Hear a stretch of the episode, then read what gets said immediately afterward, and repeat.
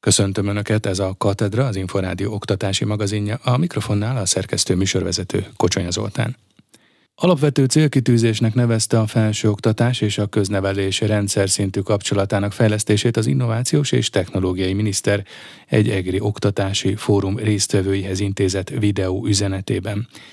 A végzettség nélküli iskola elhagyás mérsékléséhez kapcsolódó intézkedések iskolai szintű támogatását célzó komplex alapprogram Eszterházi Károly Katolikus Egyetemen tartott záró konferenciáján Palkovics László kiemelte, a program hozzájárul a felsőoktatás és a köznevelés kapcsolatának erősítéséhez. Emlékeztetett, 2017-ben indult el a komplex alapprogram fejlesztése, és a következő évben már bevezették a csatlakozó iskolákban. A program nagy előrelépést jelentett a köznevelés módszertani megújítása szempontjából, innovációja pedig az, hogy a nevelési oktatási szakpolitika az embert állítja a középpontba, differenciált módszertani kultúrát meghonosítva a köznevelési intézményekben.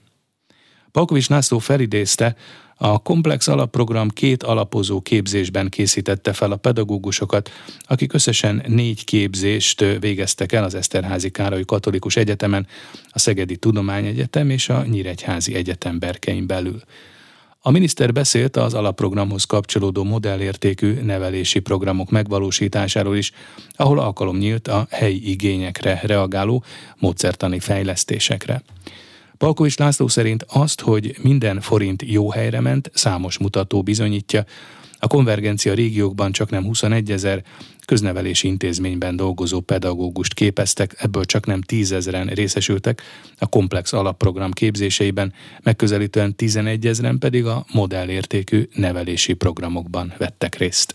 Katedra. Merre tart a hazai oktatás? Milyen lesz a holnap iskolája? Idén 21. alkalommal adták át a több magyar tudós, tudományos karrierjét is elindító Rácz László tanárúról elnevezett életműdíjat. Az elismerést most nyolcan vehették át a Magyar Tudományos Akadémián. Az Ericsson Magyarország, a Graphisoft és a Richter Gedeon Enyerti által alapított díj célja, hogy elismerje a természettudományos oktatás területén kiemelkedő teljesítményt nyújtó pedagógusok munkáját, és egyben felhívja a figyelmet a természettudományos oktatás fontosságára. Alapítása óta összesen 160 olyan 5-12. évfolyamos diákoknak matematikát, fizikát, biológiát vagy kémiát tanító tanár kapta meg az életműdíjat, akik maradandót alkottak tantárgyaik népszerűsítésében és a tehetséggondozás területén. A fejenként másfél millió forinttal járó elismerésre kollégák, magánszemélyek, illetve szakmai és társadalmi szervezetek jelölhetik a tanárokat, a nyertesek személyéről pedig a három alapító vállalat által létrehozott alapítvány, a Magyar Természettudományos Oktatásért kuratóriuma dönt. Az idei díjazottakról Rozgonyi Ádám készített összefoglalót. Annak ellenére, hogy a világ globalizálódik, a tudás megmarad lokálisnak, mondta a diátadón Kró Norbert professzor akadémikus, az alapítvány a Magyar Természettudományos Oktatásért kuratóriumának elnöke. A helyszínen helytálló tanárnak a szerepe talán még sokkal nagyobb, mint bármikor korábban. Ennek eleget tenni felelősség, de azt hiszem, hogy gyönyörűség is, és az életrajzokból, meg a javaslatokból is láttuk, hogy azok, akik most itt ülnek, azok ennek a feltételnek messze eleget tettek. Amikor a zsűri választ, akkor nem csak az oktatási tevékenységet, hanem a nevelési tevékenységet is értékeli.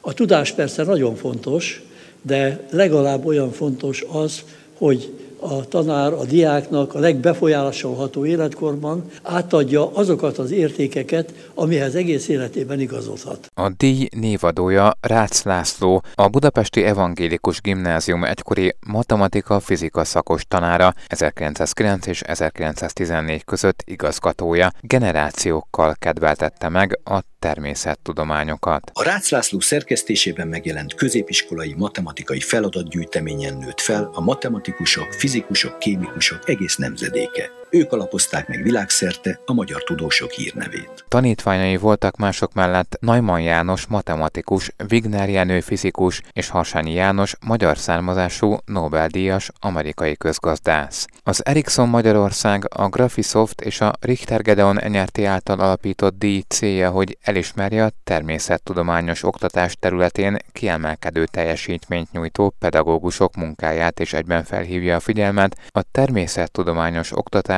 fontosságára. A kitüntetést az alapító vállalatok által létrehozott alapítvány kuratóriuma ítéli oda minden évben összesen 12 millió forint értékben. Alapítása óta összesen 160 matematikát, fizikát, biológiát vagy kémiát tanító tanár kapta meg a Rácz Lászlóról elnevezett életműdíjat. Az idén elismerésben részesült Csahóci Erzsébet az ELTE Gyertyánfi István gyakorló általános iskola tanára, Kovács István a Szegedi Tudományegyetem gyakorló gimnázium és általános iskola tanára, Vankó Péter a Budapesti Műszaki és Gazdaságtudományi Egyetem fizikai tanszékének tanára. Elismerést vehettek át Pápai Gyuláné és Pápai Gyula, a Fertődi Babos József általános iskola és a Soproni Szakképzési Centrum tanárai. Díjat kapott Fodor Erika, az ELTE Trefort Ágoston gyakorló gimnáziumának tanára, valamint Sarka Lajos, a Nyíregyházi Egyetem Ötvös József gyakorló általános iskola és gimnázium pedagógusa. Kitüntetésben részesült még Molnár Katalin, az ELTE Radnóti Miklós gyakorló általános iskola és gyakorló gimnázium tanára, valamint Horváth Zsolt, a Gödöllői Református Líceum gimnáziumának oktatója. A kutatói pálya helyett választotta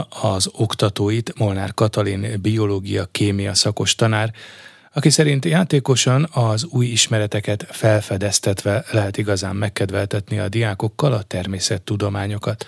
A Rácz tanár úr életműdi egyik idei kitüntetetje Rozgonyi Ádámnak nyilatkozott díjat, az elismerést, az hogyan élte meg, hogyan éli meg? Nagyon örültem neki. Nyilván a hosszú pályafutásom alatt kaptam többféle elismerést, de azt gondolom, hogy ez az egyik legfontosabb számomra, vagy talán a legfontosabb, mert hogy ez ilyen pedagógiai munkáért egy nagyon magas presztízsű kitüntetés. Úgyhogy én ennek nagyon őszintén nagyon örültem. Miért választotta az oktatói pályát? Ez egy érdekes kérdés, mert egyetemi hallgatókoromban én kutatónak készültem, és amikor a gyakorló tanítást elkezdtem, az Apácai Csere János gimnáziumban gyakoroltam, akkor ott nagyon megszerettem a, a tanítást, és akkor körülbelül adtam magamnak egy pár évet arra, hogy eldöntsem, hogy kutató vagy tanár legyek-e. Ugye ez azt is jelenti, hogy egyetemi oktató vagy középiskolai tanár, és párhuzamosan kutatói munkát is végeztem az eltén, és aztán eldöntöttem, hogy nem nekem való a kutatói munka, hanem sokkal jobban illik hozzám a tanítás, és akkor emellett döntöttem. Hogyan lehet megszerettetni a diákokkal a biológiát, vagy éppen a kémiát? Mennyire népszerű tantárgyak most ezek? Hát én kezdetben jobban szerettem a két szaktárgyam közül a kémiát, és aztán átpártoltam eléggé egyértelműen a biológiához, mert a biológia egy nagyon változatos, nagyon dinamikusan fel fejlődő, nagyon sokféleképpen tanítható tudomány. Szerintem a kémia is egyébként. Hát én csak azt tudom mondani, hogy a mi iskolánkban a biológia a matematika mellett a legnépszerűbb két tantárgy egyike. Tehát én azt gondolom, hogy ha megfelelő módszerekkel és megfelelő módon tanítjuk a, ezeket a tárgyakat, akkor megszerettethetők a gyerekekkel, bár kétségtelen tény, hogy a természettudományokkal kapcsolatban ugye az egy probléma, hogy viszonylag sok energiát kell befektetniük a gyerekeknek ahhoz, hogy sikerélményük legyen. És a siker, a gyors siker, az különösen mostanában, ugye ebben a nagyon felgyorsult világban, ez egy nagyon fontos tényező, motivációs tényező, és ezt a természettudományokban nehezebb elérni, tehát nagyobb energiabefektetés kell, és valahogy nekünk ezt kell egy kicsit áthidalni, hogy ezek a sikerek, ezek azért időben megérkezzenek, hogy játékosan próbáljunk tanítani, felfedeztetve. Tehát én azt gondolom, hogy ez egy nagyon lényeges szempont. Az Európai Unió helyreállítási alapjából több mint 200 milliárd forintra számít a közoktatás és a szakoktatás digitális fejlesztése kapcsán a kormány, mondta el egy a témában tartott konferencián Maruzsa Zoltán köznevelésért felelős államtitkár. Hozzátette, pára az alapról még folynak a tárgyalások, a Klibersberg központ 120 ezer számítógép beszerzésére írt ki pályázatot. Domanics András összefoglalója.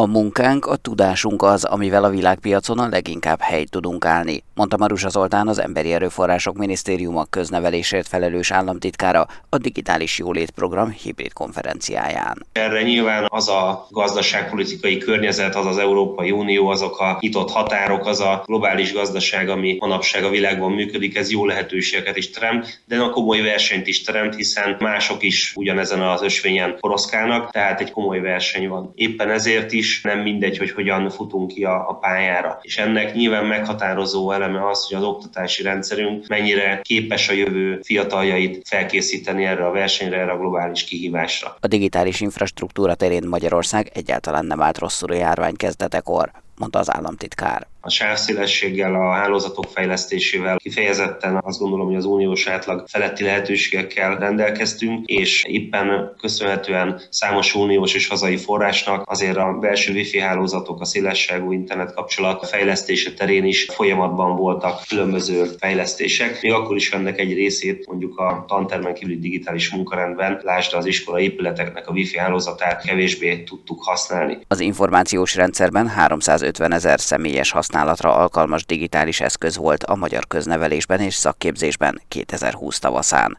tette hozzá Maruzsa Zoltán. Ebből ráadásul 2018-19 folyamán érkezett 100 ezer új eszköz, jellemzően laptopok, PC-k, amelyek alkalmasak voltak, lehettek arra, hogy a digitális platformokat is működtethessük rajta. Az államtitkár emlékeztetett, a papír alapú könyvek mellett elkezdődött a digitális tartalmak fejlesztése is. Melyeket ugyan valójában 2020. szeptemberében a módosított NAT bevezetésével párhuzamosan terveztünk volna felnyitni, de rendelkezésre álltak, állhattak, és bizony hatalmas hatalmas online érdeklődésre tartottak számot 2020 tavaszán, de gyakorlatilag az előző tanévben is nemzeti köznevelési portálnak ezek az okos tankönyvei, és világosan megerősítették nekünk azt, hogy hagyományos tankönyvfejlesztés mellett mindenképpen ez a helyes irány, tehát a tankönyveket sok ezer interaktív feladattal, animációval, kisfilmmel színesítve is el kell juttatnunk a tanulókhoz. Morusa Zoltán hangsúlyozta, a digitális tankönyvek jogtisztán ingyenesen elérhetők. Az, hogy létre tudott jönni a digitális kollaborációs tér abban a tanulmányi rendszerben, amelyik messze több, mint tanulmányi rendszer, és amit a magyar köznevelés döntő többsége egyébként használ, nyilván a globális szoftverek mellett ez szerintem egy olyan informatikai innováció és potenciál, amire méltán lehetünk büszkék. Nem azt jelenti, hogy nem lehet ezt tovább fejleszteni, és nem lehet tovább csiszolni a rendszer. Az államtitkár beszélt arról is, hogy az Európai Unió tárgyalás alatt álló újjáépítési alapja is fontos segítség lehet a fejlesztésben fejlesztésekben. Pontosan, hogy mi az, amit ebben meg tudunk valósítani, ez még mozgásban van, de az egészen biztos, hogy ennek a részeként a magyar kormány ugye egy köznevelési digitális lábat is elhelyezett, amiben több mint 200 milliárd forint áll rendelkezésre. Nyilván a legdrágább dolgokra egyértelműen, tehát egy jelentős eszközfejlesztés tud megvalósulni az RRF-nek köszönhetően. Marusa Zoltán hozzátette, ezt a projektelemet el is indították. Sikeresnek és több szempontból is előrelépésnek tartja a Klebersberg központ elnöke az iskolai digitális átállást. Hajna Gabriella erről a Digitális Jólét Program konferenciáján beszélt, továbbra is Domani Csandrás összefoglalóját hallják. A digitális oktatás bevezetése óriási lehetőség volt a megújulásra, mondta Hajnal Gabriella, a Klebersberg központ elnöke a Digitális Jólét Program hibrid konferenciáján. Azoknak a kollégáknak is gyakorlatilag meg kellett tanulni a digitális eszközöknek a használatát, akik esetlegesen már úgy gondolták, hogy egy-két évig van a nyugdíjig, és addig ez a frontális, hagyományos oktatás bőven meg fog felelni nekik, és nem lesz szükség arra, hogy akár a számítógépet, akár a különböző platformokat, akár az alkalmazásokat használják. Ha összehasonlítjuk a 20 és a 21-es évet, tehát a két tanévet, akkor óriási fejlődésen ment keresztül maga a digitális oktatás is, hiszen a kollégák sokkal-sokkal felkészültebb voltak a következő évben, olyannyira, hogy az iskolák saját maguk is folyamatosan tudtak arra készülni, hogy hogyan és mely platformon fognak tanítani. Különböző értekezleteken már oktatták egymást, és ami nagyon fontos, szerintem nagyon sok tantestületben kimondottan pozitív volt. Én saját magam is tapasztaltam ilyet, hogy a fiatal kollégák bizony segítették az idősebb kollégákat abban, hogy mindenképpen tudjanak digitálisan oktatni. Bár a Kréta rendszer elindulásakor voltak nehézségek, a rendszer végül ellátta feladatát, mondta Hajna Gabriella. Átlagban 30 ezer tanítási óra, 200 ezer házi feladat és 30 ezer online órai feladatot adtak ki a kollégák. Ez azt gondolom, hogy egy nagyon-nagyon komoly szám. Nyilvánvaló dolog, hogy ez nem fedi le az összes órát, és nem fedi le az összes foglalkozást, mert hogy főleg a középiskolák nem feltétlenül a DKT-t használták. A Klebersberg központ elnöke elmondta, gondolkodnak az okostantermekben, több mint 200 iskolában szeretnének ilyen termeket. A szakképzésben is van már digitális tananyagtár, tavasszal pedig elindul a tanárok képzése, hogy miként építhetik be ezeket a tanmenetekbe. Erről Pölöskei Gáborné, az ITM szakképzésért felelős helyettes államtitkára beszélt a konferencián, továbbiakban is Domani Andrást hallják. Az új szakképzési rendszer bevezetését a pandémia is nehezítette, mondta Pölöskei Gáborné az Innovációs és Technológiai Minisztérium szakképzésért felelős helyettes államtitkára a Digitális Jólét Program hibrid konferenciáján. A tavalyi évben, amikor már arról szólt, hogy minden új dolgot elmondjunk a tanárainknak és felkészítsük őket, akkor még gyakorlatilag azzal is foglalkozni kellett, hogy valahogyan megoldjuk, hogy a gyerekek otthonról tudjanak bekapcsolódni az oktatásba. El kell mondanom, hogy a szakképzésbe sikeresen vettük ezt az akadályt. Ennek részben köszönhető az, hogy maga az eszközökbe hiány nem volt. Ahol hiány volt ott a gyerekeknél, a kollégák kollégáink még ki is vitték, tehát a centrumok kiszolgálták a gyerekeket, és az iskolából kivittük az eszközöket. A helyettes államtitkár elmondta, jelentős fejlesztéseket terveznek az eszközökben. Ugyanakkor fontos, hogy ne csak eszköz legyen, hanem tartalom is, és ezért létrehoztuk a digitális tananyagtárat. Igen jelentősen fejlődött, tulajdonképpen egy-másfél év alatt megduplázódott a benne lévő tananyag. A digitális tananyagtárba eddig a 30-32 ezer tanárból közel 16 ezer regisztrált, mondta Pöröskei Gáborné tehát a fele a digitális könyvtárba bejár. De nem csak bejár, hanem azokat az anyagokat, amelyeket fejleszti, be is teszi. A digitális tananyagtárnak ugyanis a tartalmát a saját tanáraink fejlesztették, és ők azok, akik folyamatosan bővítik. Innen látszik, hogy azért a szakképzés azért bőven van innovatív tanárokkal, szerencsére. A digitális tananyagfejlesztés elég jól halad, tavasszal elindul a tanárok képzése, mondta a helyettes államtitkár hogy hogyan kell a digitális tananyagokat egyáltalán használni és módszertanába beemelni a mindennapok gyakorlatának. A célunk az, hogy minden egyes szakmát, amit oktatunk, kiegészítsük egy olyan módszertannal, ami digitális tananyagot tartalmaz. És jelenleg ott tartunk, hogy az ITMS szakmák azok elég jól állnak, tehát körülbelül 90 szakmának a fejlesztését elindítottuk. Ezeknek egy része elkészült, és jelenleg akkreditációs folyamat előtt van. Pölöskei Gáborné beszélt arról is, hogy 2027-ig a többi szakma digitális tananyag fejlesztését is betervezték. Fontosnak tartom és újszerű a digitális alkotóműhelyeknek a megalakítását, mint egy 63, ma már 64 digitális tantermet hoztunk létre. Ezek a digitális tantermek a legújabb eszközöket tartalmazzák. 3D nyomtatót, különböző programozású CNC lézervágókat, különböző eszközöket, amelyeket a gyerekek használhatnak. Nagyon gyakran ezeket a digitális alkotóműhelyeket pályorientációra, szakkörökre, általános iskolásoknak szervezett szakkörökre használják. A helyettes államtitkár szerint el kell kezdeni az intézmények esetében is az egymástól tanulást. Katedra. Merre tart a hazai oktatás? Milyen lesz a holnap iskolája? Ez volt a Katedra, az Inforádió oktatási magazinja. Megköszöni figyelmüket a szerkesztő műsorvezető Kocsonya Zoltán azzal, hogy várom Önöket egy hét múlva, ugyanebben az időpontban ugyanitt. Addig is magazinunk korábbi adásait meghallgathatják az Inforádió internetes oldalán az infostart.hu címen. Viszontalásra!